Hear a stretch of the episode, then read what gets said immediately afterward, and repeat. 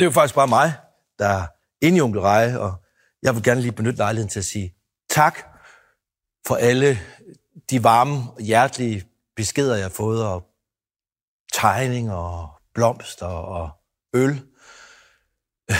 Ja, altså uden det rygstød, øh, det kærlige rygstød, så, så er jeg ikke sikker på, at jeg var kommet op på cirkushesten igen, for det var virkelig en øh, vanvittig omgang, jeg oplevede. Men øh, jeg synes, det er vigtigt, at vi får sagt, at det her, det her er historiefortælling. Historier skal være frie, og det er der ikke nogen, der skal lave om på. Vi ses i Somarum. Vi ses i Somarum. Det her, det var manden Mads Gersten, som er manden, der er inde i Onkel Reje, der i går meldte ud i en Facebook-video på DR, at han er tilbage. Det gør han oven på en massiv kritik, som han har øh, modtaget, som DR har modtaget på baggrund af hans karakter Onkel Reje, som er kritikerne er blevet kaldt for pædofil, satanist, der øh, seksualiserer børn og seksualiserer børneunderholdning. Det har haft øh, nogle konsekvenser for ham, og det har så været, at han har måttet sygemelde sig, og nu er han så tilbage og klar til at hoppe ind i managen igen. Men spørgsmålet er, om resten af, øh, at, at, at parterne i, i denne her sag om Onkel Rej også er klar til at hoppe ind i managen igen, og her tænker jeg særligt på Onkel Rej kritikerne, også i folkemundet kaldt for Onkel Rej haderne, alle dem, der synes, at det var noget svineri, det det var, han stod for, det det var, han gjorde. Vi taler med øh, en af ophavskvinderne, en af dem, der var stod forrest og, og råbte højest i, i kritikken af Onkel Rej. Hun hedder Connie Ringgaard. Hun har faktisk været øh, hele mediemøllen rundt, så jeg tror nærmest godt, at, at folk nu ved, hvem hun er. Hun er også med her nogle gange, for vi skal høre, om, om, hun, om hun nu også har kastet håndklædet i ringen, nu hvor at, at, øh, at, at Onkel Reje, han er tilbage. Hende taler vi med her klokken 7.30, og øh, ellers så har vi faktisk bare det, jeg vil kalde for et rigtig godt, gedint fredagsprogram klar til jer. Og øh, jeg synes bare, vi skal, jeg synes bare, vi skal komme i gang fordi spørgsmålet er, om en uundgåelig massedød er på vej. Ja, der hopper vi da godt nok lige over i en helt anden boldgade, men øh, beregninger fra et nyligt studie fastslår, at mere end hver femte person på planeten i år øh, 2100 vil bo steder, der er livsfarlige på grund af klimaforandringer. Det vil på det tidspunkt svare til cirka 2 milliarder mennesker, og vil ifølge beregningerne ske uanset, om vi lever op til FN's klimamål eller ej. Altså uanset hvad vi gør fra nu af, til vi står i år 2100, så vil vi, så vil vi stå i en situation, hvor knap 2 milliarder mennesker vil bo steder på planeten, der er decideret livsfarlige for dem. Vi har blandt andet talt med Mads Fugled om det vil føre til kæmpe migrationsstrømme, men, men nu vil vi også øh, tale med, med dig, Jesper Tejlgaard. Du er meteorolog og, og stifter af klimaformidling.dk. Godmorgen. Godmorgen. Øhm, vi har jo, altså klimaforandringer har jo været en del af den store øh, offentlige debat og på den politiske dagsorden i lang tid. Øh, nu kommer de her tal, som jeg ved ikke, om du nåede at høre mig præsentere dem, at en ny rapport, den fastslår, at mere end hver femte person på planeten i år 2100 vil bo steder, der er livsfarlige på grund af klimaforandringer. Så bemærkede jeg bare, at, at du skrev jo på Twitter her for et par dage siden, at vi lige nu er i, en, i, en, noget, der kunne minde om en tørke i Danmark, eller i hvert fald kan ende med at blive det, i og med, at vi ikke har noget regn og masser af sol de næste mange dage, og det vil gå hårdt ud over vandreserverne. Og så, øh, så tænker jeg bare, at det her så første skridt i, i den retning, altså den tørke, vi ser i Danmark, som vi jo også har set tidligere år. Nej, altså tørke har vi jo en gang imellem. Altså, mm. det, er jo, det er jo ikke noget nyt fænomen som sådan. Uh, men, uh, men det, der bliver bemærket uh, i, øh, i klimakredse, kan man sige, øh, det er jo, at de store ekstremer, vi ser øh, øh, rundt omkring på kloden, de bliver simpelthen bare værre. Øh, og årsagen til det skal jo sådan set bare findes i, at øh, der er meget mere energi i klimasystemet. Øh, problemet er jo, at øh, alle de her drivhusgasser, vi har sat ud i atmosfæren, øh, de øh, ligger som dyne hen over kloden og holder på varmen, så derfor er der simpelthen mere energi øh, til os alle sammen. Det meste energi går ned i havet, Øh, men den energi, der så øh, er derudover, øh, den giver os øh, jo forstærkede ekstremer, det vil sige øh, kraftigere nedbør, øh, kraftigere tørker, øh, længerevarende øh, tørker øh, også. Øh, det vi har kunnet se, øh, da det der er en tendens til, blandt andet i Europa, men øh, øh, også andre steder, altså det er, at de her vejrfænomener, som, øh, som opstår nu, tørker og altså de her vejrtyper, så at sige, øh, de varer simpelthen længere. Mm. Øh, det, vi har været vant til her i landet, at øh, vejret skifter jo nærmest fra dag til dag, eller med få dages mellemrum. Øh, så har vi det varmt, så har vi det tørt osv. Øh, men det er ligesom om, at øh, vejret låser sig fast i, øh, øh, i nogle bestemte baner. Øh, og det betyder jo så for eksempel den tørke, som vi har lige nu, øh, at den simpelthen varer længere. Det betyder så, at den kommer, kommer til at vare længere, og nu skriver du så, at den potentielle tørke, vi ser frem til lige nu, øh, hen over de næste øh, minus 10 dage, det, hvis, hvis det udvikler sig, hvis det forbliver, så bliver det til en, en reel tørke, og, øh, og det vil gå hårdt ud over vandreserverne. Hvad er den værste konsekvens ved en tørke den her sommer i Danmark? Jamen, det er jo simpelthen afgrøderne, øh, der, der ikke får vand. Øh, og allerede nu har jeg jo hørt at, fra landmændene, at, øh, at der er nogle steder, hvor det begynder at, at, at knibe med, med, med vand. Øh, så det her, det handler jo meget om, at øh, øh den, øh, de afgrøder, der skal give os mad på bordet, øh, ikke kun i Danmark, men øh, worldwide, at øh, de bliver påvirket af de her ekstremer. Øh, Udover det, som vi jo lige ser nu, så ser vi jo også ind i en øh, sommer og, og efterår, hvor vi får en øh, kraftig El Niño, sandsynligvis i Stillehavet. Det vil sige et varmt havvand, som påvirker mm. øh, det lokale, det globale klima. Og det sætter jo også gang i uh, nogle risici for, uh, for afgrøderne rundt omkring, om det er så kaffe, eller om det er soja, eller om det er hvedehøst. Men det er overalt på kloden, at uh, vi, vi kan se nogle risici. Og det kan jo betyde, at uh, uh, priserne på, uh, på madvarer simpelthen uh, bliver ja, meget højere, end det vi ser lige nu. Og der kan måske blive mangel på nogle af dem. Så det er ikke, det er ikke ligegyldigt, at det her det sker. Selvom nogen vil sige, at jamen herregud, at temperaturen den bare stiger, det er der 1 eller 2 grader, det kan vi nok overleve. Men det er jo ikke kun et spørgsmål om, øh, om sommertemperatur, eller øh, sådan, hvordan det lige påvirker os her. Det er simpelthen, hvordan naturen den reagerer på grund af de her temperaturstigninger. Okay. Jeg, øh, jeg, jeg, jeg tænker, om du har, altså det var, men, men jeg kan jo høre, det er vi jo også godt klar over i forvejen, at, at, at du har et ret, øh, et ret godt overblik over de konsekvenser, det her det vil medføre for, for afgrøder og, og så videre. Det spørgsmål, vi, vi stiller her til morgen, det er, om en, en uundgåelig massedød er, er på vej.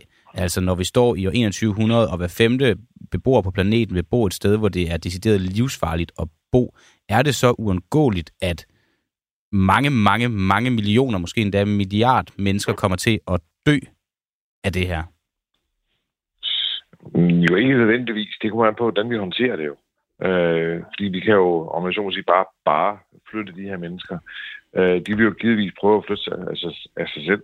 Øh, men i og med, at der er steder, hvor vi ikke vil kunne bo, øh, ifølge den her rapport, øh, så bliver der jo mindre plads. Øh, og vi skal jo så stue os lidt sammen. Mm. Det kan vi måske godt, hvis vi i øvrigt øh, opfører os ordentligt. Øh, planeten som sådan, den kan godt brødføde os, øh, og der er sådan set også vand nok. Men vi har jo et fordelingsproblem. Øh, så det er mere et spørgsmål, om vi er i stand til at håndtere de, øh, den, den fordeling, og så få folk placeret, øh, hvor det nu er muligt. Det er sådan set den udfordring, som, øh, som står til, til det resten af det her århundrede. Det er at finde, måske finde nogle løsninger øh, lige præcis på det område.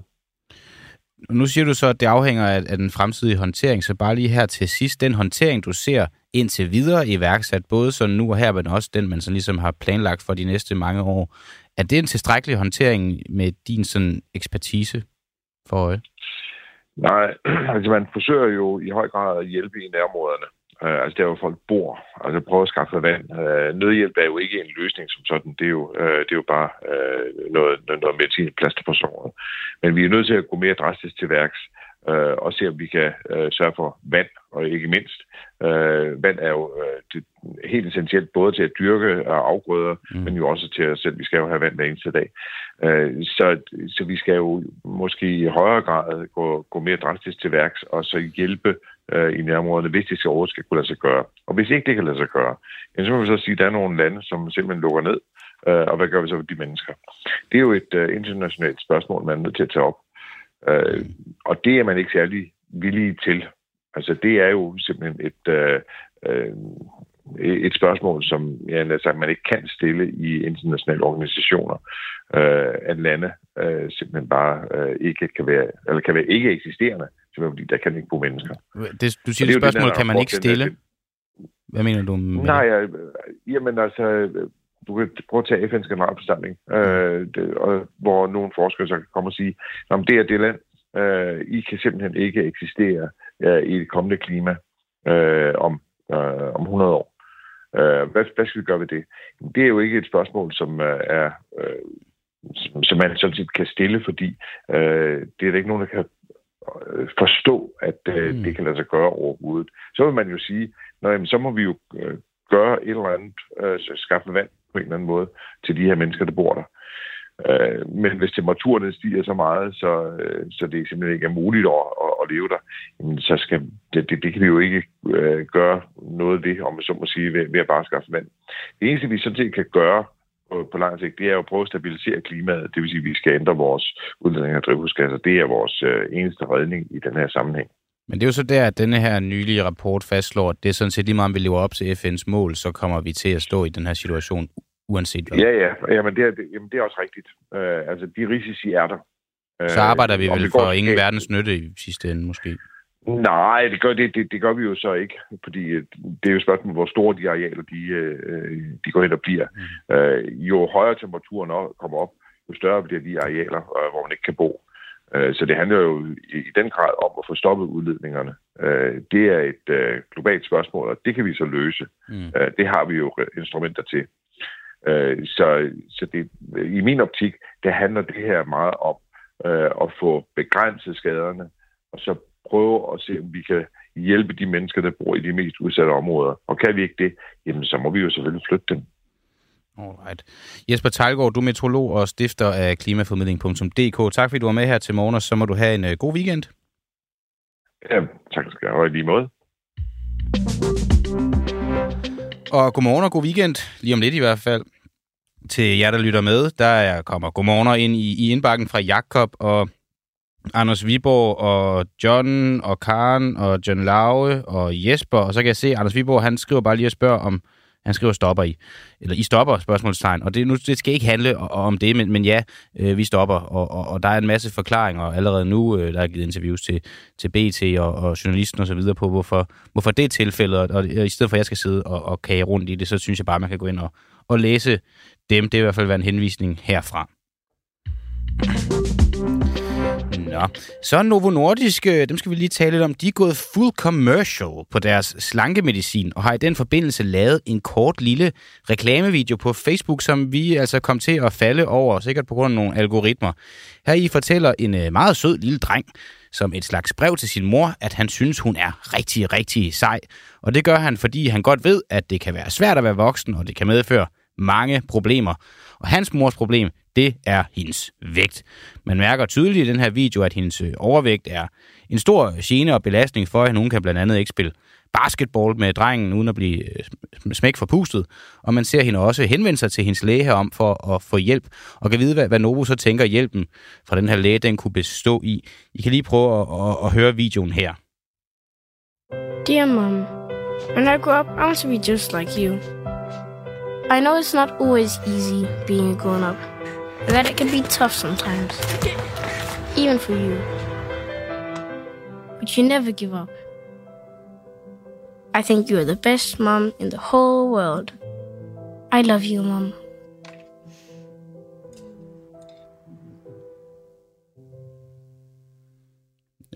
Det er lige i hjertekuglen, det her, og øh, Det satte sgu også følelserne i gang herinde hos os, fordi vi har været hårdt efter Novo på grund af alt deres lobbyarbejde omkring deres nye slankemiddel ved Govi, og øh, det tænker vi faktisk også kan være ret hårdt, særligt for sådan en medicinalgigant. Så derfor så har vi lavet en, en tilsvarende lille reklame, kan man kalde det, til, til Novo Nordisk, som forhåbentlig kan, kan bløde den lidt op, og den får I så her. Kære Novo Nordisk, når jeg bliver stor, så vil jeg være ligesom jer. Jeg ved godt, det kan være svært at være en stor medicinalgigant i et lille land. Og det kan være vanskeligt både at overbevise danskerne og lægerne og politikerne om, at ens medicinprodukter er uundværlige og et mirakelmiddel for alle. Specielt de fede. At det kan være svært at få forskning til at understøtte resultater, man ikke selv har betalt for. Derfor har jeg også fuld forståelse for, at det kan være nødvendigt at udøve et massivt lobbyarbejde.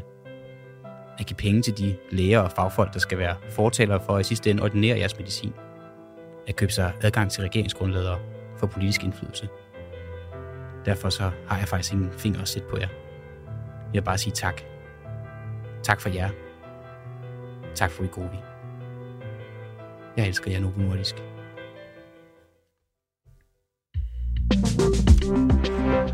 Ja, Nå, vi, øh, vi, vi skal altså stadigvæk lige finde ud af, hvad fanden det er, vi gør med, med den der skide klimakrise. Og det er jo måske også, fordi vi kun har en måned tilbage at sende i, og ligesom føler, at vi yder og skal yde et eller andet ansvar over for jer. Fordi når vi så er væk, hvad gør I så? Ja, det ved jeg snart ikke, og så derfor så skal vi, øh, så skal, så skal vi altså finde ud af, hvordan vi sådan, hvis ikke vi kan løse klimakrisen, så i hvert fald, hvordan vi måske kan, kan forsøge at, at gøre forholdene bedre. Fordi hvor skal vi bo henne, når klimakrisen tvinger millioner af mennesker på flugt? Jeg gentager bare lige mig selv fra Jesper Talgaard interviewet. Beregningerne fra et nyligt studie fastslår, at mere end hver femte person på planeten i år 2100 vil bo steder, der er livsfarlige på grund af klimaforandringerne. Altså hver femte person på den her planet vil bo et sted, der faktisk er livsfarligt, så et sted, der ikke er skabt til at bo.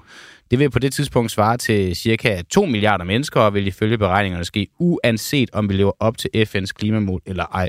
Så det er altså ikke for at jage en skræk i livet på dig, men jeg vil bare fortælle dig, at det er faktisk skide lige meget, hvad, hvad vi øh, et eller andet sted gør. Eller, jeg ved ikke, hvis vi bare gik full on på at udlede en masse drivhusgasser, så kan det godt være, at det blev endnu værre, men, men selv om vi lever op til de her mål, så, så hjælper det faktisk ikke. Men måske skal vi prøve at vente om og spørge, om klimaforandringerne også kan blive en slags fordel. Og øh, det skal vi nu tale med øh, dig, Jarl Krausing. Du er international chef i Concito. Godmorgen. Godmorgen, godmorgen. Hvor mange mennesker regner man med kommer til at blive drevet på flugt af klimaforandringer i år, cirka 2100? Altså det, det, man opererer med, det er jo meget store tal. Der er lavet så forskellige vurderinger fra forskellige kilder. Det er selvfølgelig noget, som er svært sådan at vurdere, fordi det afhænger af, hvor varm øh, planeten bliver. Mm.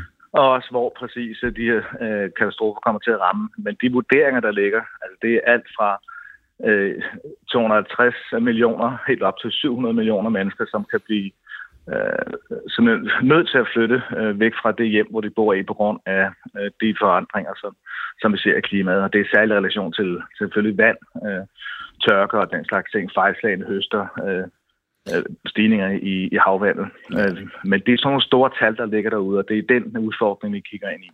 Og det er vel så folk, der kommer fra det, man i øh, gamle dage kaldte for de varme lande.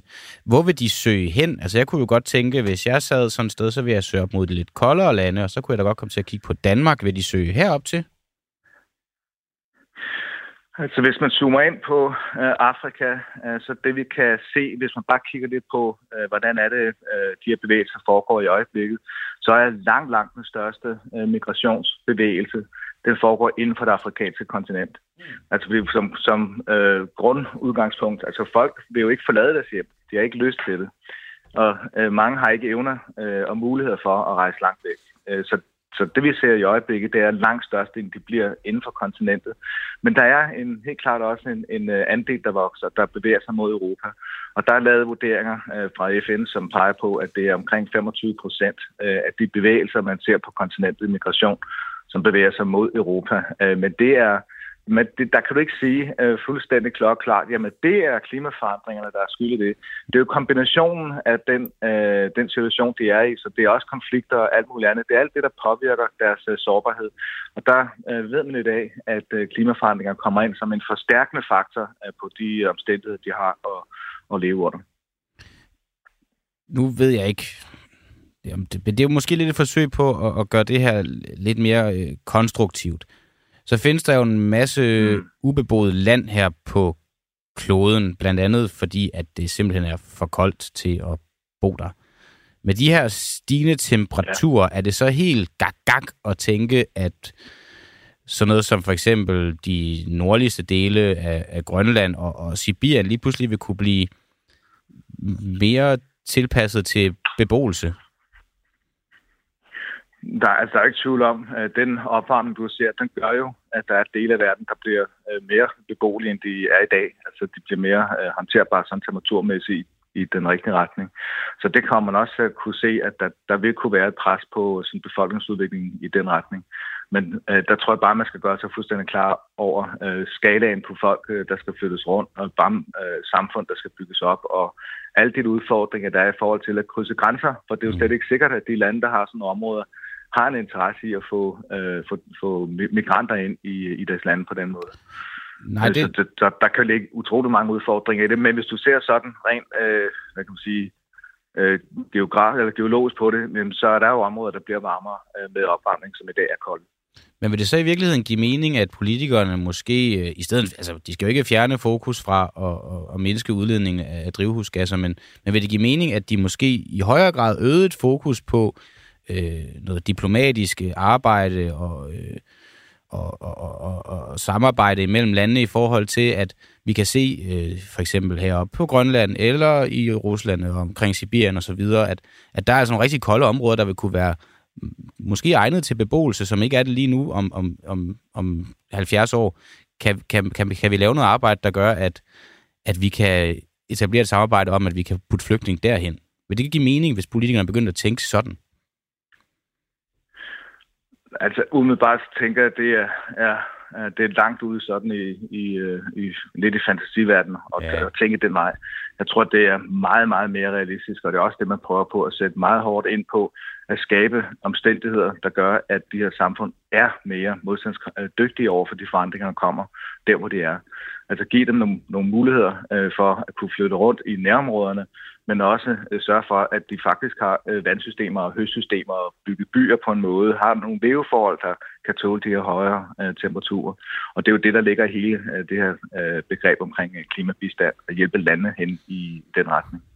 Jeg synes tit, når man diskuterer det her, at øh, den almene borger bliver utrolig bange og bekymret, og, og jeg er eksperter i og det er måske også tvunget til at, at tale i sådan en, en lidt mere rolig måde omkring det her. Altså, I, I maner ikke op til panik, og, og det skal I måske heller ikke, men jeg vil bare godt tænke mig at spørge dig som, som menneske, ja. om, om, om du er bekymret for fremtiden. Jeg er i hvert fald i stigende grad øh, bekymret over, at der ikke er den politiske beslutningskraft, der skal til øh, for faktisk at hjælpe øh, de lande og de befolkninger, der er allerede meget udsat for, for de her bevægelser. Fordi sagen er jo, øh, vi ser jo allerede i dag, øh, og kommer til at se det i de nærmeste årtier, der er små østater, hvor du faktisk har forhold, hvor du ikke længere kan blive. Så kan du ikke længere øh, tilpasse dig. Så er du ude i sådan en situation, som man kalder øh, tab og skade. Og der er du jo ude i situationer nogle steder, hvor du skal øh, relocate. Du skal simpelthen finde nye steder, hvor de her østatsfolk øh, kan bo. Mm. Og der har Australien været ude øh, og lave øh, aftaler, der gør, at man er klar til at modtage øh, folk øh, fra nogle af de her østater. Øh, og det vi måske også har set, som er, er interessant, det er, at øh, Argentina har for et par år siden, der de truffet en beslutning om at udstede det, de kalder et humanitært visa øh, for, til folk, der kommer fra øh, øh, altså fra udlandet, som er, blevet, som er migranter på grund af klimaforandringer. Så kan de komme og være der i tre år, øh, til der forhåbentlig kommer mere sådan ro på, øh, på situationen. Øh, Bangladesh har lavet en ordning for sine egne interne migranter, hvor de prøver at øh, udnævne øh, specielle byer og områder som safe haven øh, for de folk, der bor på lavben, øh, lavt beliggende områder, som typisk bliver oversvømmet på det her lavt beliggende land i Bangladesh. Så jeg tror, man er slet ikke færdig øh, med at øh, undersøge, hvad er det, du kan gøre lokalt øh, og i nærområder for at styrke modstandskraft over for øh, klimaforandringer og hjælpe, så at sige, en en, en øh, styret øh, migration, så den ikke bliver fuldstændig kaotisk og bare alle kaster sig alle mulige retninger, men at man faktisk får øh, styr på, hvordan de her strømme skal komme til at gå. Men øh, når du spørger, om, om, øh, om man er optimistisk eller øh, pessimistisk, når man kigger ind i krystalkuglen, så er der ingen tvivl om, at vi er lige nu i øh, nogle år, hvor, de, hvor der skal tages øh, nogle, øh, nogle store beslutninger, og der skal laves noget grundig øh, analyse og studiearbejde på, simpelthen at forstå, Øh, hvad er øh, klimamigranter? Hvordan bevæger de sig? Hvorfor gør de det? Og hvordan kan man relocate dem, øh, hvis de skal øh, relokaliseres et andet sted? Eller hvordan kan de komme tilbage og starte ny, ny liv øh, op der, hvor de, øh, de kommer fra?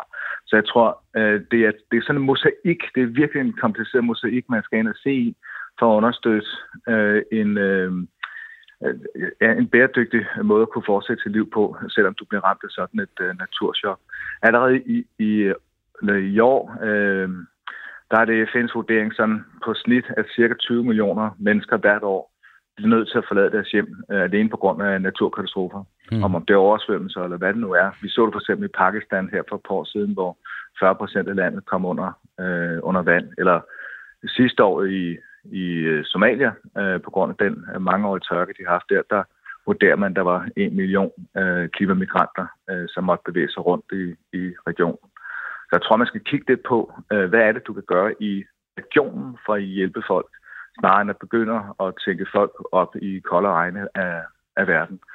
For der er vi ude på nogle skalaer og nogle problemstillinger, som er øh, nok en helt anden karakter, hvis det er det, man skulle gøre. Jeg har en lytter, der, der skriver ind, og det er jo i forhold til, til det her klimatilpasning, og det er jo så med, med en pointe, der måske er, er lidt ude i ekstremerne, men jeg kunne godt tænke mig at præsentere dig for dig alligevel. Mm. Han hedder Jesper Larsen, han mm. skriver, mm. øh, tænk over ordet terraforming, som er helt i front på rumforskning, mm. hvor alle stormagter taler om at rejse til planeten Mars og gøre den beboelig. Hvis vi kan og vil det, så kan vi også gøre jorden beboelig igen. De 285 milliarder dollars, som der bruges på diverse rumprojekter, burde have et tilsvarende søsterprojekt orienteret mod vores egen planet.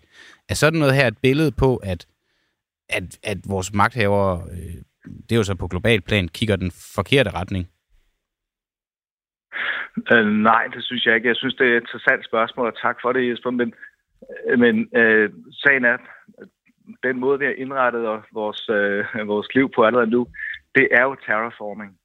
Øh, med terraforming er vi ved at smadre den planet, øh, vi allerede har. Mm. Så, så bare ved at gå ind og sørge for, at vi faktisk øh, kommer væk fra at gøre det, vi gør, så laver vi en terraforming, øh, der går i den rigtige retning. Altså det, som øh, Jesper nok peger på, det er jo øh, geoengineering, øh, som er øh, sådan en, en menneskestyret måde på at ændre klimaet på jorden ved aktivt at smide kemikalier for eksempel op i, i atmosfæren eller andre ting. Øh, udfordringen med det er, at vi simpelthen ikke øh, øh, kender konsekvenserne af den slags øh, indgreb. Øh, og for eksempel, øh, hvis man snakker om at smide øh, nogle, det er sådan bestemte kemikalier op i atmosfæren, der kan køle øh, atmosfæren, så skal det gøres øh, vedvarende, øh, for at den der temperaturstigning kan holdes i ave. Og hvis vi så kommer ud i en situation, hvor man ikke længere er i stand til at smide de her kemikalier op i rummet, fordi det skal man jo gøre i tusind år, ikke? Mm. så kommer du ud i et sted, hvor der er et, vil være et helt ekstremt chok i natur, i øh, temperaturstigning på planeten. Og så er, så er alt liv øh, forbi. Så hele det der geoengineering-tankegang skal man være ekstremt skarp på at, at forstå, hvad konsekvenserne af det er. Mm. Og det er vi simpelthen ikke i dag. Så det bedste bud, det er at sige, øh, lad os stoppe med den terraforming, som vi er i gang i, og komme tilbage og få stabiliseret et naturligt klima, klimabalance på jorden. Jeg kommer helt til at... Altså, det er jo et helt andet boldgade, og slet ikke noget, du har nogen ekspertise for. Det er bare lige til at runde interviewet af. Så kommer jeg til at tænke på Novo Nordisk slankemiddel Vegovi, som eksperter også siger, at man skal, ligesom for at opretholde vægttabet, skal man blive ved med at tage det. Lige snart du stopper med at tage det, så, så vil du begynde at tage på igen. Ja. Er, er, er det lidt ja. samme billede? Ja, altså... det er præcis. Jamen, det er det. Okay, det er okay. det. Okay. Det er præcis det, der er på, på spil her. Så det, det, det skal være forsigtigt. Men vi skal mere sørge for at understøtte folk der, hvor de gerne helst selv vil være, mm. nemlig tæt på og nærregionerne og finde deres, øh, deres livsgrundlag øh, på, på den måde. Okay. Så klimabistand mere den. Jarl Krausing, international chef i Concito. Tusind tak, fordi du var med her til morgen, og have en øh, god weekend. I lige måde. Tak for det. Hej. God weekend til Jarl, og god weekend til dig, øh, Jesper, som skrev ind øh, og, øh, og bød ind i debatten. Og det er jo bare det, I skal gøre. Byd ind, byd ind, byd ind, byd ind. Og særligt nu. For nu skal vi tale om, om ham her, onkel Reje. Jeg spiller bare lige den her igen. Det er jo faktisk bare mig, der er inde i onkel Reje, og jeg vil gerne lige benytte lejligheden til at sige tak for alle de varme, hjertelige beskeder, jeg har fået, og tegninger, og blomster, og øl.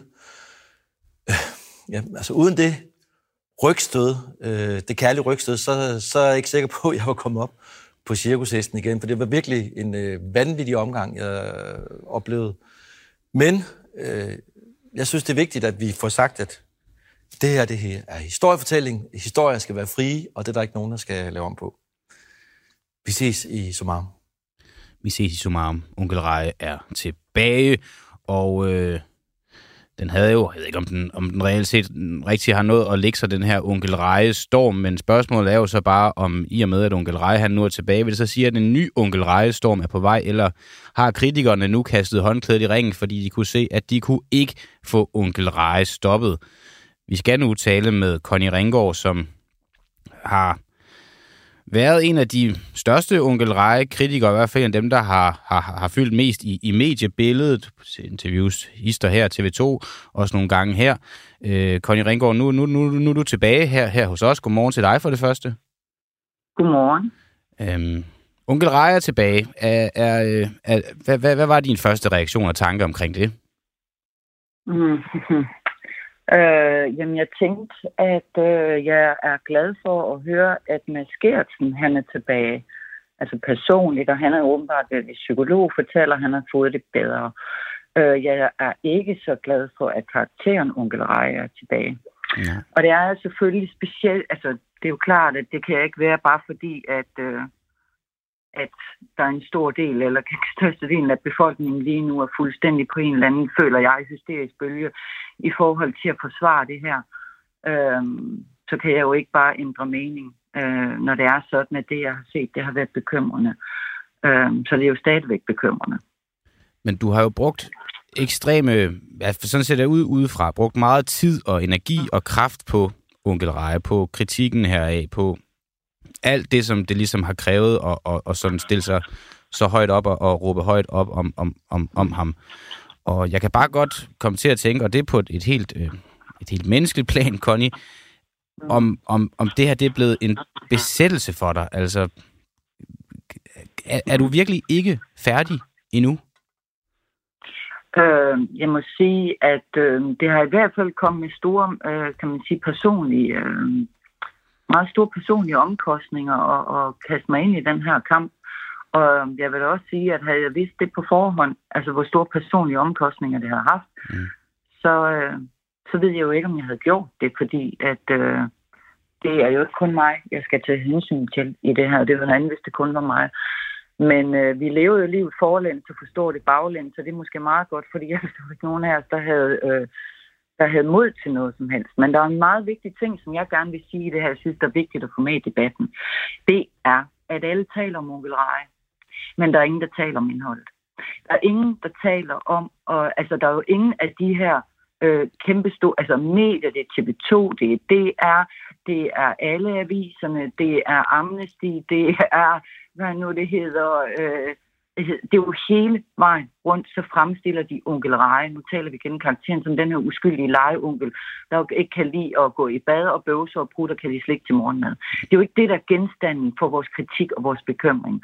Og det er jo virkelig manipulerende, det der. Fordi det, der skete, da DR de gik ind og øh, meldte ud, at øh, Maskertsen han havde sygemeldt sig, det var, at der var tale om total fokusfjernelse. Det, der skete efter, at jeg havde meldt det er til politiet, og efter jeg havde deltaget i jeres program, så kom der jo ekstremt meget fokus på selve indholdet. Og der var rigtig mange mennesker, der vågnede op til det her. Det var dybt, dybt forkert. Og øh, det blev et problem for DR. Og det problem, det forsvandt med sådan der med et trylleslag, da det var sådan, at øh, han blev sygemeldt. Og øh, så vendte hele, og så startede hele den der kæmpe store kampagne for onkel Rej. Jeg vil også lige fortælle, det synes jeg også er ret vigtigt, at da jeg var med i TV2, øh, der fortalte de mig på forhånd, at de mente, at øh, DR de havde en dårlig sag. Og de mente, øh, fordi at DR de vil ikke lov til interview. De vil heller ikke tillade, at billederne der var genstand for kritik, og de her optagelser, der var genstand for vores kritik og bekymring, de blev vist. Så TV2 fortalte mig, at de mente, at DR havde en dårlig sag, men de var bekymrede for at gøre sig uvenner, sagde de med deres søsterkanal. Så derfor ville de ikke have, at vi skulle tale om indhold. Jeg vidste jo godt, der var fokus, tale om en form for fokusfjernelse, også fra TV2's side. Men det, de sagde til mig, det var, at de mente, at den der øh, hets, der var mod mig og Philip Brandt, dog orkestreret af en af Maskertsens personlige venner, øh, at den var, den var gået for langt, så de vil mm. gerne ligesom fortælle om det, jeg viste i, i, til fordel for mig og min historie. Og det, de fortalte os, det var, at øh, den ekspert, jeg havde inviteret ind i studiet, at hun vil forklare. Jeg blev kun fortalt halvandet, øh, halvanden time før, jeg sad i tog på vej til København. Og før det var jeg blevet fortalt, at jeg kun skulle øh, på alene. Så blev jeg fortalt af journalistpraktikanten, at der var en ekspert, jeg havde fået fat på. En ekspert i sociale medier, der vil forklare omkring, hvordan shitstorm, når de opstod, at de var uden for enkelte individers kontrol. Mm. Hvad sagde hun? Da det var sådan, at jeg var på. Hun sad og sagde det stik modsatte. Og det mener jeg, at vi alle sammen skal tænke over, fordi TV2, en stor landsdækkende tv-kanal, løg over for mig. Hvorfor gjorde de det? Og det er jo en, det er jo en, en vild øh, påstand. Altså, om det er rigtigt eller, eller ej, så er det jo det er jo kritisabelt og... og, og det er ikke nogen påstand. Men, men, jeg får aldrig på at lyve. Nå, nej, men, jeg, jeg, ja, okay, men du har nemlig dokumentation, det var det, jeg vil spørge om. Men, men hvorfor, hvorfor går du ikke videre med det? Hvorfor går du ikke til, til pressenævnet med, med, med din dokumentation og fremlægger det, og ligesom... Altså, ja. hvis, hvis det virkelig er rigtigt, så skal, så, så, så skal der jo ske noget her. Jamen prøv lige at høre, det er jo ikke kun TV2, det er jo hele vejen rundt. Det er jo samtlige medier, der henvendte sig til mig, hvor det var sådan, at de ville have altså interviews med mig og lave artikler med mig, hvor det var sådan, at jeg skrev til dem, det har jeg også på skrift, at jeg kun ville stille op til interview, hvis det var sådan, at, øh, at jeg fik lov til at godkende artiklen først. Fordi jeg ved jo godt, hvordan at man kan manipulere, jeg jo selv kan med i medievidenskab, manipulere øh, og redigere det hele øh, sønder og sammen og fremstille det til uigenkendelighed. Og det satte de alle sammen ja til. Mm. Der var kun én, det var øh, avis, det var Berlinske, der levede op til det ansvar, øh, og der levede op til den aftale. Og resten, det, øh, det blæste de sådan set højt og flot på. Specielt vil jeg sige, Berlinske, de var rigtig slemme. BT, de lod bare være med til sidst at bringe artikel med mig. Okay. Øh, politikken var også rigtig slem. Så øh, jo, jeg kunne gå til, jeg kunne bruge en masse tid og energi nu, som du selv siger, og jeg kan jo skrive til pressenævn og det ene og det andet. Men jeg er ked af at sige det, pressenævn, dem betragter jeg også som statens forlængede øh, arm. Og som værende, øh, altså, jeg tror ikke, jeg får særlig meget ud af det. Og så kan jeg bruge tid og energi og kræfter på det og være op imod en her af advokater af DR's advokater og, mm. og hvad nu det hedder, politikens og ekstrabladets advokater, det, det får jeg ikke noget ud af. Så vil jeg hellere bruge min tid og min energi på noget andet. Jeg har læst... Øh, en anden... Jeg, jeg må, ja. bare, må bare hurtigt anfægte noget, og, og det er jo bare sådan, du kan, du kan afkræfte det øh, med, med det samme. Der, der har været rygter øh, og, og snak om, at hende, Connie Ringgaard, har hun nu også den kant med i film- og medievidenskab, som hun går og siger og skriver. Kan du bare lige hurtigt fortælle, hvor du tog den hen, og hvornår du tog den? Selvfølgelig jeg kan. Det kunne jeg aldrig finde på at lyve om. Uh, men det er ikke film. Uh, det er medievidenskab, og det er for Aarhus Universitet. Okay. Og det... Jeg har en bachelor i kommunikation for RUK, uh, og så læste jeg videre på Aarhus Universitet. Okay. Okay. Så men... der er ikke noget som helst der. Det, jeg er både kendt med i medievidenskab, og jeg er også uddannet lærer. Der er ikke noget. Og jeg fik en af 12-taller til min eksamen, okay. øh, så folk de behøver overhovedet ikke bekymre sig omkring, hvor mit intellekt derude. Men Connie, så er du jo også et, et et reflekteret menneske, og så siger du jo også selv nu, at hvis du havde vidst det på forhånd, så var du ikke sikker på, at du var gået ind i den her. Nu har du alle de her erfaringer med dig i bagagen. Nu er onkel Reje tilbage. Med al den her viden, du har på forhånd om de konsekvenser, det også har for dig at drive denne her, i nogens øjne hets, men i hvert fald massiv kritik af, af karakteren onkel Reje, og de konsekvenser, det så også endte med at have for manden. Er der så slet ikke en del af dig, der tænker, jeg stopper her. Jeg, det, det er ikke godt for mig, det er ikke godt for nogen at blive ved. Øh, det kan da godt være, jo, men nu bliver jeg jo inviteret til at, at tale med jer. Jeg vil gerne øh, vinke min øh, stemme med i debatten her. Jeg synes stadigvæk, det jeg måske synes, der er problemet, det er det her med, at der er rigtig mange mennesker, langt de fleste mennesker derude, de ved jo slet ikke, egentlig, hvad kritikken handler om. De ved slet ikke, øh, hvad kritikken den bunder i. Fordi det har massemedierne sørget for at skjule for at dække. Ja, der er ikke en eneste, jeg har talt med i virkeligheden. Der er heller ikke én eneste, når jeg er sådan, jeg taler med nogle af mine venner eller bekendte, og de siger til mig, at der er nogle af deres venner eller bekendte eller familie, der har sagt, ej, det der med onkel Rej, det der er værd, det er, den, det er noget fint, at bare fordi han bruger og bøvser lidt, så har de sat ned, så de sagt, prøv lige se her, jeg synes lige, du skal se det her, det her, det her. Og bagefter så har de været fuldstændig rystet og sagt, det er da ulækkert, det der, det, det er da ikke børne-tv, det hører ingen steder hjem. Der er ikke én i virkeligheden, skal vi også lige vide, at dem, der skriver på de sociale medier, og hele den hets, der også er, altså specielt også mod mig lige nu, og Philip Brandt og så videre, hele den her hets, der er på de sociale medier, alt det had og så videre, mm. det er ikke virkeligheden. Det er ikke Men det, virkeligheden. Så alle, det er i, den største del af Danmark lever i en virkelighed, der ikke er virkeligheden. Det er dig, Conny Ringgaard, og kritikerne af Onkel Rej, der lever i den rigtige virkelighed. Det sådan, nej, jeg skal forstå det? det er det, jeg siger. Okay. Nej, nej, nej, det er ikke det, jeg siger. Jeg siger, vi lever jo alle sammen, når det er sådan, vi mødes derude. Det er både, om du elsker onkel Rej, eller om du er, er, er mig, der ikke er, er, der er kritiker af onkel Rej-figuren.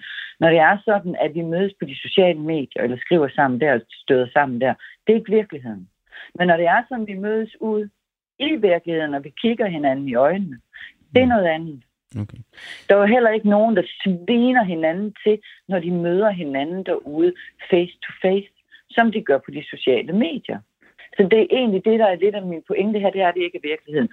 Øh, jeg tror, der, der er en lytter, der skriver ind, jeg tror, der, der er enig med dig i en eller anden grad omkring det, du siger lige nu. Hun, det er en, der hedder Berit Jensen. Hun skriver, at det var vel det udstyr, der blev benyttet, skråstrej indholdet, der er kritik af, og ikke onkel Reje. Det underlige er, at de mennesker, skråstrej organisationer, som støtter ham, ikke en eneste af dem har brugt de billeder, der er kritik af til deres støtte af ham. Det er tankevækkende. Det kan jo godt være, at hun har en pointe i det, og at du også har en, en pointe i, i, i det, du siger her. Jeg, jeg kommer så bare alligevel til at tænke på et, et, et gammelt citat, øh, som, som jeg er til selv øh, lige minder mig om. Det er, at jo flere, der tager fejl omkring dig, jo øh, mere tager du selv fejl. En, en omformulering er det også, jo, jo flere idioter du, du ser omkring dig, jo større en idiot er du, er du selv. Er det aldrig tankevækkende for dig, at så mange mennesker mener noget andet, end du gør? Altså flertallet har jo en helt anden holdning til det her, end du har. Mm-hmm. Giver det dig aldrig... Så vi ind genstand til at overveje, kan vide, om jeg er gal på den. Har du overhovedet tænkt den eneste gang i alt det her? Nej, det har jeg ikke. Og det er, nu er vi inde i den der med, flertal har altid ret af flertalsdiktatur eller flertalsdemokrati. Ja, men det er ikke nødvendigvis det, jeg vil sige. Jeg mener bare, om det bliver en genstand for refleksion hos dig. Nej, Nej, det giver genstand for en refleksion. Selvfølgelig kan man, kunne man have grebet den på en anden måde. Og i hvert fald ved jeg, at øh, på TV2 skulle jeg jo have sagt noget helt andet, uh, end det jeg sagde, fordi at øh, jeg blev taget lidt, kan man sige, med bukserne ned og var dybt overrasket over, at, uh, at det her med, at de faktisk havde, havde, havde lukket mig med, kan man sige, på en falsk præmis. Men det kan man altid sidde og tænke over bagefter. Det, som jeg synes er vigtigt lige at pointere her, fordi vi har desværre nok ikke så mange minutter tilbage, Nej. det er, at det, det, hun skriver der, det er rigtigt nok, men det handler ikke kun om det her famøse optrin i hvad nu det hedder, øh, øh, summa summarum. Vi taler om, jeg har jo set meget af det her, Altså, det er jo selve karakteren og figuren, jeg mener, er et problem. Og specielt det her øh, Unge Reis heavy metal band. Der snakker vi altså om et sort, mørkt univers, hvor det er sådan, der er små børn, der bliver øh, fanget i buer, i sorte tunneler, hvor der lugter af død. Hvor det er sådan, de skal tappes for blod og kores om til øh, cremer og til tandpasta og til hårshampoo. Øh, vi taler om sådan et mørkt satanisk univers, hvor lige pludselig altså satan er Gud, og øh, det hele er vendt på hovedet, og øh, hvad nu det hedder, der er illustrationer, små børneskeletter, død, død. Det er, og jeg kunne blive ved, ikke? det er, at det er et meget mørkt, jeg kalder det et antilivsunivers. Og jeg sidder og kigger på det der, jeg ser hans bollebevægelse også, hurtige bollebevægelser med fingrene, som han laver i et program med herskab, hvor jeg tænker, hvorfor? Hvad er det højere pædagogiske formål med det? Og når det er sådan, jeg kigger på Maskertsens fortid, og jeg ser nogle af de sang, og alt det her, det, det fokus, han havde, det kunstneriske fokus, han havde, inden han blev Onkel Rej, der skriver han, jeg vil gerne lige læse noget op her. Det skal der er en sang, ja. ja, det er en sang om 13 piger, den hedder 13 piger. Der synger han, at øh, 13 piger, det, du siger nu, har intet med onkel Rej at gøre, skal jeg bare lige forstå. Det har aldrig været jo, det, en del fremført af noget, der har med onkel Rej at gøre. Med, jo, det har det jo så, fordi han uploadede, eller den her sang, den blev uploadet på hans uh, YouTube-kanal for fire år siden, da han var onkel Rej. Han blev onkel Rej på for 12 år siden. Men er det onkel Rej, der taler nu, eller er det noget, Mads Gersen har fremført i en anden sammenhæng? Det vil jeg bare gerne lige vide, inden det du fremfører det. Det er men er vi ikke alle sammen enige om, fordi det var det, som, hvad nu det hedder, øh, både DR og også, øh, hvad nu det hedder, eksperten på TV2 fortalte os alle sammen, alle danskerne, vi kan ikke adskille. Hun sagde, at det var min skyld, det her, den her, hun sagde mere eller mindre. Ikke sagde hun jo, den her hets, der var mod øh, Mads Gersen, det var lige så meget min skyld, den hets, der var mod mig, fordi man kunne ikke adskille privatpersonen Mads Gersen fra karakteren Onkel Reje. Men det, du skal til at læse op nu, det er noget, der er fremført uden for Onkel Reje-universet. Det er noget, Mads Gertsen, han har produceret, som mm. intet har med Onkel Reje at gøre. Det er bare det, jeg vil slå fast, inden du går i gang. Ja, ja, ja. Okay, så lad os Absolut. bare høre det. Så, det vi lige så kan man selv vurdere, om, om det har en relevans for karakteren. Værsgo. Ja. Um, 13 piger, der skal ned på alle fire have en endefuld. Der vil med mig hjem og rode under dynen. De vinker til mig oppe fra tribunen. De råber Je m'appelle Mads. Du underlig, men flot. Vi har backstage pass. Så kvitterer jeg da gerne med en endefuld. Ned på alle fire til en endefuld. Je m'appelle Mads. Han giver en endefuld. Det er, det er 13 piger, det er ikke 13 kvinder. Og når vi taler ned på Har det nogensinde været noget, der var meningen, børn skulle have fingre i det der? Er det produceret mm. til børn? Er det noget, det er ja. distribueret til børneunderholdning? Lige... Eller hvorfor er det, det har en lige... relevans? Hvis du lige hører mig til ende, for jeg har jo en pointe med det her, der ikke kun handler om børnene, så har han en sang, der hedder Hesten med elefantpikken. Og jeg er ret ked af, at jeg bliver nødt til at bruge sådan et sprog her lige nu på morgen-tv, og jeg håber ikke, folk de får kaffen galt i halsen, og jeg undskylder faktisk det... lidt for det her sprogbrug, men det er ikke mit, det er... Det er det sidste, du når at sige nu, Connie. Det er bare nødt til at sige, for vi er totalt bagud på tid. Ja, okay. Knæpper hele øh, natten i en evighed. Der lugter af fis i en fiskebutik osv. Det her, det var hans kunstneriske univers, før han blev onkel Rej. Jeg tænker Jesper Rofeldt, jeg vil gerne, rigtig gerne have at vide, hvad var det, der gjorde? Når det er sådan, jeg kunne forstå, hvis det var sådan, det jeg havde kigget på den her mand og hans såkaldte kunst, og havde tænkt, han kunne da være rigtig, rigtig god til en sen nattetime til et øh, TV2 eller DR2-program. Men hvorfor kiggede Jesper Rofeldt på den her mand med det her massiv fokus på sex, sex, sex og afvigende sex, og tænkte, han kunne være en perfekt legeonkel for hele Danmarks små børn. Vi ser nu resultatet af det. Det er det, der undrer mig. Det er det, der undrer dig, og det, det står der jo frit for at undre dig. Øh, jeg kan høre, Connie, at du har ikke givet slip på onkel Reje, og det var jo egentlig det spørgsmål, vi, vi gerne vil have besvaret i det her interview, så det har vi nu fået. Connie Ringgaard, tak fordi du var med her til morgen. Du må have en god weekend. Tak, og i lige måde. Ja, det var Connie Ringgaard og, og onkel Reje. Så har, vi, øh, så har vi berørt den endnu en gang. Kan vide, om, om vi kommer til det igen, om der kommer til at ske et eller andet bemærkelsesværdigt inden, inden denne her måned er omme. Nu skal vi i hvert fald til noget helt andet, for vi skal spørge, om Sundhedsstyrelsen nu endelig kommer med et svar til de mange discilinpatienter. 18.500 danskere har det er en historie, vi har dækket før her på, på Frihedsbrederen og en uafhængig morgen. 18.500 danskere har ifølge Lægemiddelstyrelsen fået ordineret antibiotikapillen Dicilin fra medicinalfirmaet Sanders, der i februar blev tilbagekaldt, fordi nogle af pillerne indeholdt en multiresistent bakterie. I tre måneder så har de gået i uvidenhed om, hvorvidt de nu går rundt med en multiresistent bakterie i kroppen. Altså er, er vi syge af det medicin, I har ordineret os, har været deres spørgsmål. Nu har Sundhedsstyrelsen så indkaldt til et møde den 9. juni med titlen Hvordan er sagen om disciplin håndteret af myndighederne, og hvad er planen fremover? Anne Mette Bjerre, som er øh, disciplin-patient og medforfatter til brevet opråb fra patienter, som har taget det tilbagekaldte præparat. Godmorgen. Godmorgen. Hvad er det, I mangler svar på?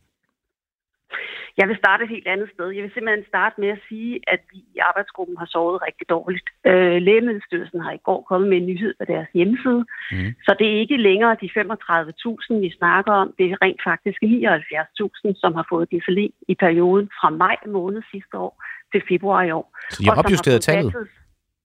Ja, de har opjusteret tallet. Og de har nu fået bekræftet, at det er i batches, som har CPO-bakterier. Det vil sige, at 79.000 har altså fået bekræftet batches med denne her CPO-bakterie. Så det, det er det nyeste nye. Det står på Lægemiddelstyrelsens hjemmeside, og jeg kan godt forstå, at du undrer dig, fordi hvem har den information, og hvis man søger på medierne i dag, så kan vi ikke se noget som helst om det her. Øh, så det er bare for at sige, at øh, der er ikke specielt stor åbenhed omkring det her. Øh, og, og der er jo ingen af os, der har fået direkte besked, hverken da det startede op for fire måneder siden eller, eller nu. Så mange aner jo stadigvæk ikke, at de har taget det her medicin. De fleste af os lægger jo ikke specielt meget mærke til, hvad er det nu lige for en, en bakterie, eller støder for øh, penicillin, vi har fået for en, måske en, en halsbetændelse. Og specielt ikke, når det her jo går helt tilbage for et år siden. Øh, så det er egentlig bare for at indlede med, at der er rigtig mange, der ikke ved noget omkring det her. Så, og så er det rigtigt. Jeg bare, bare lige hurtigt, så det er bare lige for at forstå ja. det rigtigt. De har i går aftes opjusteret tallet til 79.000 mennesker, der har fået dicillin-præparatet med det batchnummer, som har indholdt den her multiresistente bakterie. det vil ikke nødvendigvis sige, at 79.000 har fået den multiresistente bakterie, men det er bare at sige, at 79.000 potentielt har fået den. Er det rigtigt forstået? Ja, det, det er forstået på den måde, at man har lavet yderligere undersøgelser på batches, og de bekræfter, at der er 12 batches i perioden fra maj sidste år til mm. februar i år, som har fået de her bakterier. Men du har ret i, vi ved ikke, hvor mange af os, der har fået det, fordi der er jo ikke særlig mange af os, der har fået lov til at blive testet. Man kan jo hverken blive testet ved at henvende sig til lægen, eller hvis man ellers har lyst og penge til det og ringer til et privat hospital, kan man jo heller ikke blive testet. Det er jo slet ikke muligt i dag. Mm. Og øhm, det er jo så en slags breaking news i den her, her sag øh, her til morgen, som, som vi ikke engang øh, var øh, orienteret om. I skal jo til det her møde i Sundhedsstyrelsen her den 9. juni med titlen Hvordan er sagen om disciplin håndteret af, af myndighederne, der indkaldt til det her møde, og hvad er planen fremover? Øh, hvad håber du, der kommer ud af det møde på dine vegne og de nu 79.000 diselinpatienters vegne? Ja, det er sådan så, at Lægemiddelstyrelsen og Sundhedsstyrelsen har et spørgsmål-svar-ark inde på deres hjemmeside, og det besvarer nogle meget grundlæggende spørgsmål, men jo slet ikke det her, de her dybtegående spørgsmål, som man jo kan have til den her sag, som jo er så unik og mm. alvorlig. Øh, så vi har jo rigtig mange spørgsmål. Vi har haft noget korrespondence med, med myndighederne, også fået svar på nogle af spørgsmålene, men det giver jo anledning til mange flere spørgsmål. Så vi har anmodet om det her møde, som efter korrespondence frem og tilbage nu bliver til noget heldigvis her på næste fredag. Ja. Og, øh, og en del af de spørgsmål, jamen det er jo stadigvæk omkring, hvorfor kan vi ikke blive testet? Øh, vi vil gerne have vidset og blive fritaget fra den tvivl, vi har omkring, jamen har vi eller har vi CPO, eller har vi det ikke? Øh, vi vil også gerne være på forkant af en eventuel infektion, fordi som det er i dag, så øh, skal vi gå til lægen, hvis vi har eller har tegn på en infektion, og først der indleder man jo at skulle blive testet for CPO. Det vil sige, at vi når ret, ret helt i sygdomsforløbet, før man enten har fået det eller afkræftet det her, og kan komme i gang med den rigtige behandling. Så håber vi, at vi øh, kan få lidt mere at vide om, omkring, øh, hvad, hvor farligt er det? Hvad er risici, og hvad er konsekvenser med det her? Vi hører myndighederne sige, at bakterierne er ikke i sig selv nødvendigvis problematiske, men, men hvad vil det sige? øh, kan en almindelig betændelse, som mange af os får, en halsbetændelse, bihulbetændelse, hvad ved jeg, blive behandlet med penicillin? Hvad, hvad er risikoen for, at den her bakterie den vandrer fra tarmen og andre steder hen i kroppen? Og hvilke typer af bakterier og typer af infektioner er svære at behandle? Øh, kan den formere sig, og bliver vi mm. syge af det? Øh, myndighederne siger også, at risikoen er, for alvorlig sygdom er meget lav, men samtidig siger forskerne jo også, at jamen, der er begrænsede behandlingsmuligheder. Der er en øget liggetid på sygehusene og en øget sygelighed, og der er også en øget dødelighed. Så, så hvad er fakta her? Og hvilke scenarier er der egentlig? Hvad er de typiske scenarier? Og, og hvor sandsynligt er de her scenarier for, at de indtrapper, og hvor høje er de risici? Og hvad hvis man samtidig har kræft eller andre sygdomme? Ja, så det er de spørgsmål, som vi har, og som vi håber, vi kan få besvaret og det er jo, næste fredag. Og det er jo en masse spørgsmål, I ikke har kunne få besvaret indtil nu. Jeg kan jo bare høre, når, når du når du fremlægger nogle af de spørgsmål her nu, og tonefaldet, du gør det i, så kan man jo høre, at det er spørgsmål, der er, er skabt af frygt, og spørgsmål, som skaber frygt i dig. Hvad er det, du som modtager af det her præparat er bange for vil ske i yderste potens for dig? Jamen, worst case scenario er jo, at vi skal igennem nogle meget komplicerede behandlingsforløb. Indlæggelser, enestuer, øh, og i, i værste tilfælde ikke at kunne blive behandlet for det, vi nu får af, af infektion eller andet. Så øh, ja, den høje dødelighed, det er selvfølgelig den yderste konsekvens, men der kan jo også være meget mellemliggende der, som, som kan være øh, yderst øh, ubehageligt og, og risikofyldt. Og, øh, ja, og, men, men jeg kan da håbe, at vi kan blive beroliget. Er du som tilstanden er lige nu, du siger, du har sovet, der er mange, der har sovet dårlig nat på grund af den her nye udmelding og sådan noget, er, er du reelt set ja, og... bange for at dø på grund af det her? Øh, måske ikke nødvendigvis dø, men, men, men som sagt, det der ligger der imellem, øh, mm. det er, den usikkerhed er der, er der bange for, og jeg vil da også gerne rette mig selv og sige, at mange ikke har sovet dårligt, øh, det, det, eller mange har sovet dårligt, det er jo også forkert, fordi det er jo arbejdsgruppen her, vi er en lille arbejdsgruppe på tre personer, som arbejder med det her, og som ja. holder os opdateret. Resten ved vi jo ikke. Øh, det, det er jo det, at, øh, at, at de 79.000, det er jo et fåtal, som overhovedet ved det her, og at de er omfattet af det her. Ja. Anne Mette Bjerre, du er disciplin-patient. Vi ser øh, frem mod mødet den 9. juni, og så tales vi øh, forhåbentlig, hvis du har lyst, øh, ved igen efter det at finde ud af, hvad I, hvad I fandt ud af. Tak fordi du var med her til morgen og Ja, god tak. weekend. Tak skal du have. Tak lige måde. Tak. Nu er klokken snart 8, og øh, vi skal til noget, noget, noget lidt andet end, end onkel Reje og, øh, og disciplin og, og klimakatastrofer. Vi, vi, vi, skal, vi skal ind i dartsportens verden. Og øh, det spørgsmål, vi stiller, det er, om dartsporten er nødt til at blive pæn og poleret. Og hvorfor skal vi tale om dart? Jo, det skal vi gøre, fordi en matchfixing-skandale har ramt dansk dart.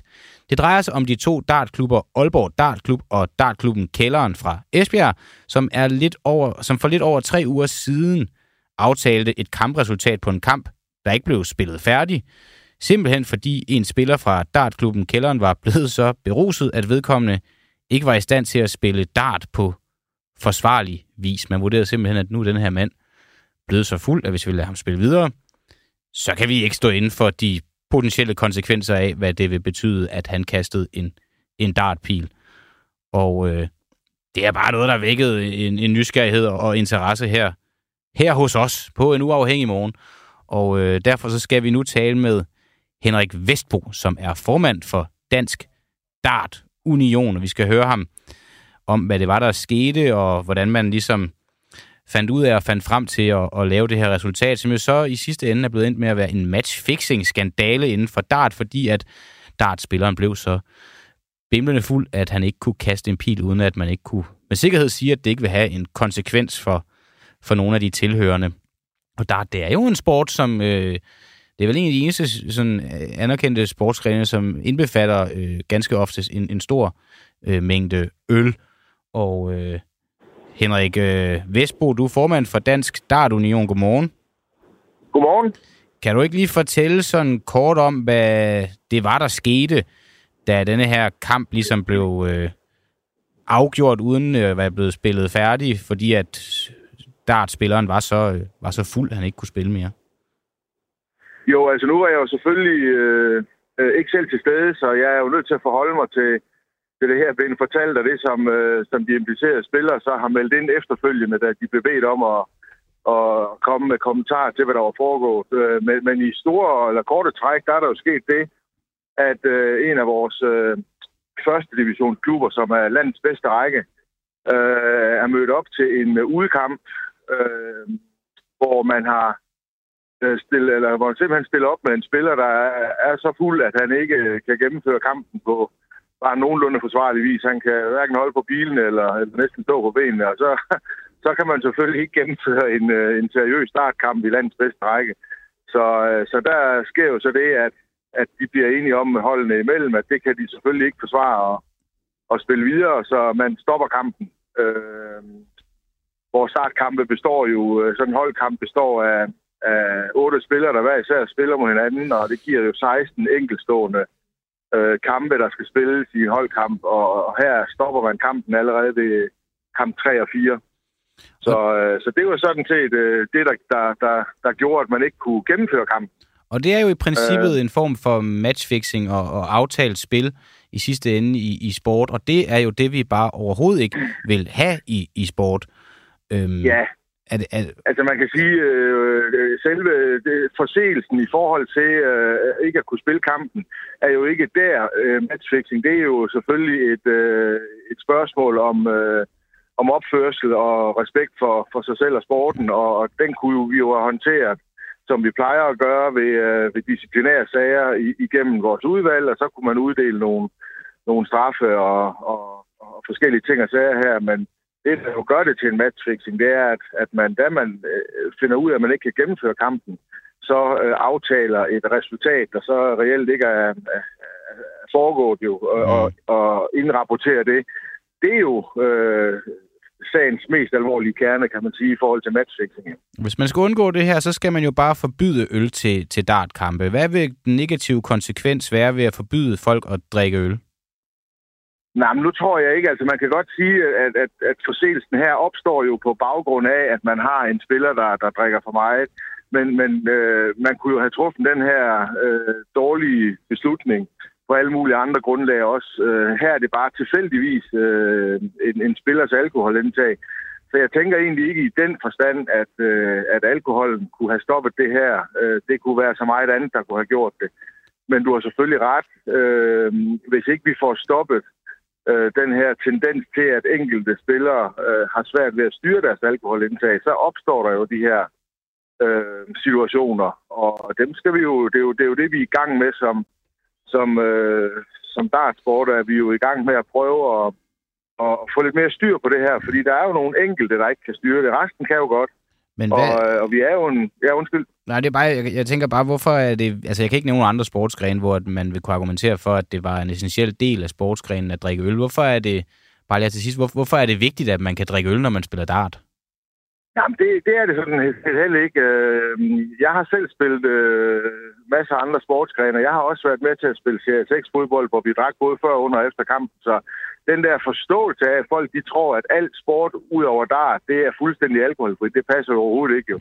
Øh, der, der er jo øh, alkohol involveret i, øh, i, i samvær blandt, øh, blandt mennesker. Der kan man jo have en holdning til, om, om det øh, giver mening, men, men dartsporten er jo nemmere at, at, at komme til at drikke øl i, fordi at det ikke er en fysisk sportsgren. Jeg tænker, at hvis man øh, i, i de lavere rækker i fodbold og håndbold øh, havde nemt ved at løbe frem og tilbage på banen med, med, med fem øl i maven, så gjorde man måske også oftere det. Ja. Men det, det, det er ikke ret nemt, så, så der er det jo nemmere øh, for dartspillere at, at, at tage en øl, og uden at det har indvirkning på, øh, på deres præstation. Nej. Og det er måske der, den ligger. Øh, okay. men, men øh, i forhold til den her sag med matchfixen, der synes jeg ikke, det er alkoholen, der har været Øh, problemet det har været, at man har truffet en rigtig uheldig beslutning, fordi man ikke har taget sin, øh, sin øh, sport seriøst nok. Og det vil, jeg, det, det vil jeg jo hellere have, at vi gør noget ved. Vi skal jo tage os selv mere seriøst, end at vi tror, at man i den bedste række bare lige kan slippe afsted med at, at aftale et, et, øh, et kampresultat. Selvom der ikke har været økonomisk matchfixing inden over alt det her, så er det jo stadigvæk øh, fuldstændig håbløs beslutning, man træffer her. Okay. Og, øh, og så kan vi godt se at at argumentere for, om det, var, om det kunne have været undgået ved ikke, at, at, øh, at der var drukket øl. Det, det ved jeg ikke, om det, om det kunne. Det, det, for mig er det lidt to enkeltstående sager. Altså, den ene er en disciplinær sag, den anden er en, en, en, en rigtig dårlig sag i forhold til et aftalt øh, resultat. Men øh, ja, altså, personligt gør, gør vi jo meget for at ændre vores holdning. Vi er jo en, et sportsgren med mange ældre mænd, øh, som jo lever lidt tilbage i, hvordan gjorde vi 80'erne og 90'erne. Det skal vi jo lidt til bunds i. Uh, vi, skal jo, vi skal jo tage det hele lidt mere seriøst, end vi måske tidligere har gjort. Og det er nok der hemskoen er uh, for os lige nu. Henrik Vestbo, du er formand for Dansk Start Union. Tak fordi, at du var med her til morgen, og så må du have en uh, god weekend. Jo, tak, og i lige måde. Og øh, det var så også slutningen på det her program. Øh, Oliver Nobenau, han sad ude i resinetrykket på knapper. Jeg hedder øh, Christian Henriksen, og Peter Svarts, han har sammensat det her. Nu må I også have en god weekend, og god weekend også til Novo Nordisk. Kære Novo Nordisk, når jeg bliver stor, så vil jeg være ligesom jer. Jeg ved godt, det kan være svært at være en stor medicinalgigant i et lille land. Og det kan være vanskeligt både at overbevise danskerne og lægerne og politikerne om, at ens medicinprodukter er uundværlige og et mirakelmiddel for alle, specielt de fede. At det kan være svært at få forskning til at understøtte resultater, man ikke selv har betalt for. Derfor har jeg også fuld forståelse for, at det kan være nødvendigt at udøve et massivt lobbyarbejde. At give penge til de læger og fagfolk, der skal være fortalere for at i sidste ende ordinere jeres medicin. At købe sig adgang til regeringsgrundlaget for politisk indflydelse. Derfor så har jeg faktisk ingen finger at sætte på jer. Jeg vil bare sige tak Tak for jer. Tak for I gode. Jeg elsker jer, Novo Nordisk.